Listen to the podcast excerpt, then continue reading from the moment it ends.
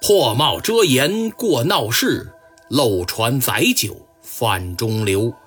躲进小楼成一统，管他冬夏与春秋。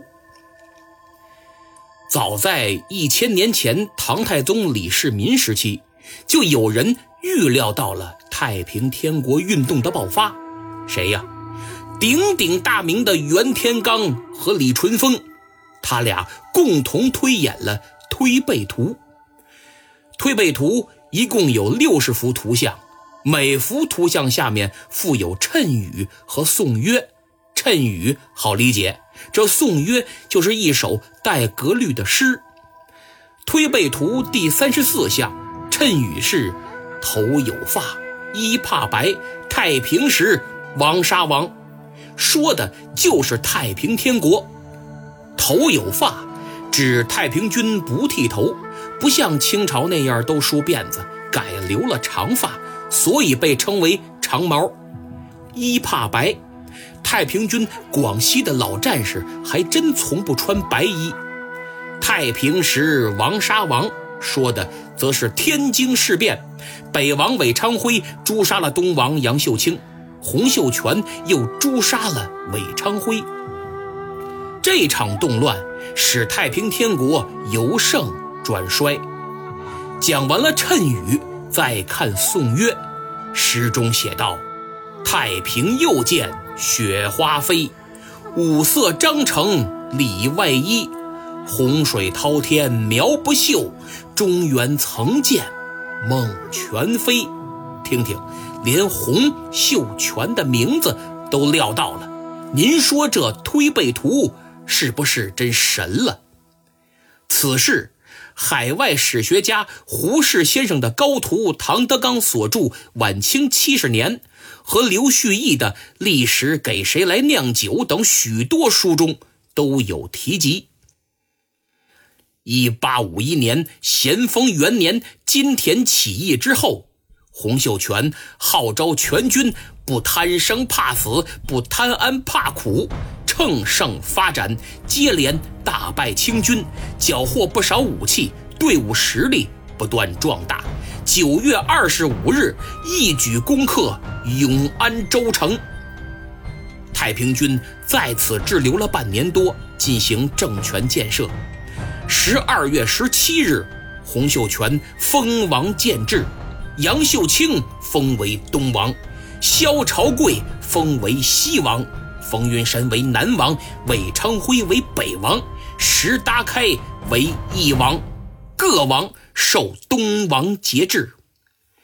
就在城内的太平军忙着封王建制之时，清廷已然调集重兵围攻永安州城，形势日趋严重。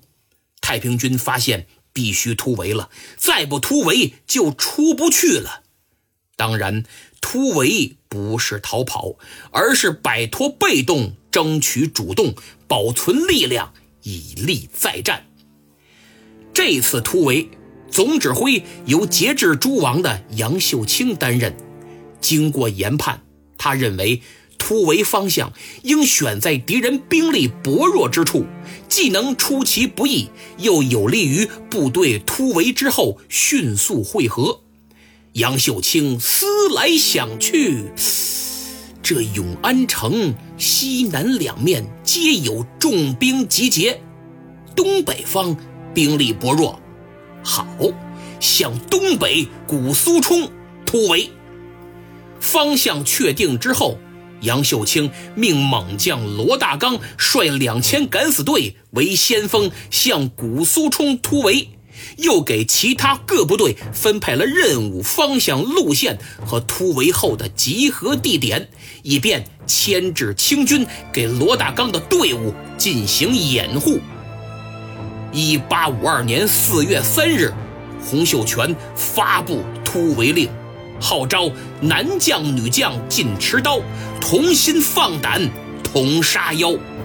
两天后，四月五日的深夜，罗大刚趁大雨，带着两千先锋部队向城东北的古苏冲急进，攻破玉龙关，扫除前进障碍。三更之后，大雨稍停，两万太平军抓紧时间分批撤退。次日中午，清军发觉太平军已突围而走，赶忙往古苏冲追。殿后的部队见清军追上来了，马上反击，双方激战直至傍晚。虽然太平军很英勇，但寡不敌众。武器也远不及正规部队。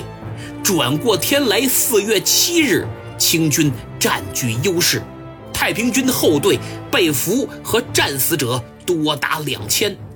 已然脱险的洪秀全闻讯，立即率领主力迎敌，当晚就占据了平冲、汉冲、崩冲两侧的山梁及前后隘口。四月八日黎明，天刚亮。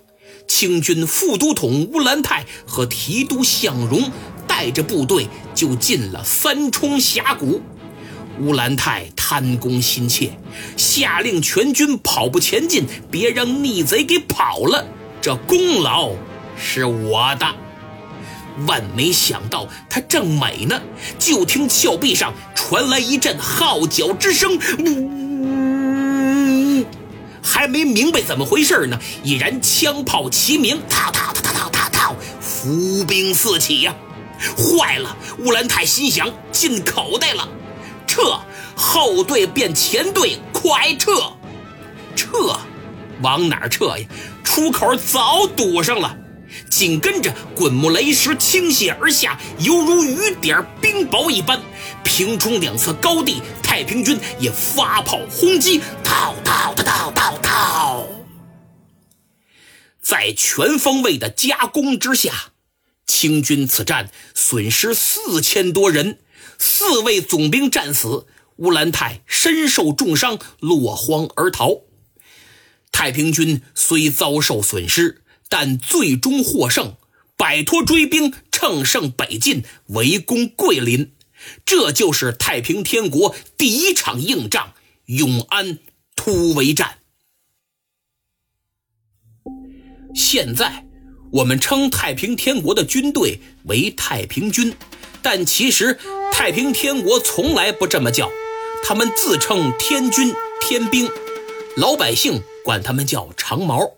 清廷。管他们叫岳匪、发逆，头发的发，逆贼的逆。那太平军这个称呼是怎么来的呢？中华民族史研究会会长史世先生在《太平天国词语会试》中给出了原因，亦被群众呼为太平军。哎，就是太平军这个称呼，老百姓给起的。而在太平天国的时代。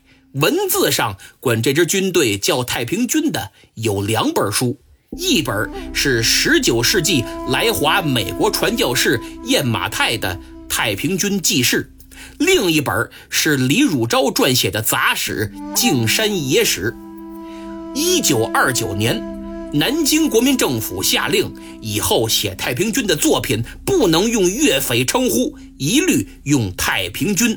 从此，“太平军”这个词才在书面语中广泛应用。之所以如此规定，是因为国民党主力干将大多出自广东，对“粤匪”一词十分敏感。言归正传，永安突围后，为进一步打开局面，洪秀全等人选择拿下广西的省城桂林。从四月十八日起，太平军围攻桂林近一个月，大小数十次战斗，可始终无法攻克。虽然战绩也不错，还击毙了之前逃走的副都统乌兰泰。五月十九日，太平军撤围，放弃桂林，北上，于六月三日占领泉州。洪秀全等人的目的是直扑湘汉，引马长江进入湖南。结果在泉州蓑衣渡遭遇了清军的拦截，冯云山被炮火击中，不治身亡。洪秀全就这样失去了板荡忠臣和亲密战友。蓑衣渡受挫后，洪秀全不得不放弃前往永州，而是从湘江东岸登陆，改由陆路入湘，往南直取道州。一八五二年六月十二日，太平军兵临道州城，城中的清朝官员早已魂飞魄散。湖南提督于万清率先逃跑，还把西门守军撤了，给自己当护卫。月份记事的原文是：带兵径赴城外，并将西门防兵撤以自卫。知州王奎一见城中无兵，义气而走。平军就兵不血刃拿下了道州城。进入湖南的洪秀全要大显。身手。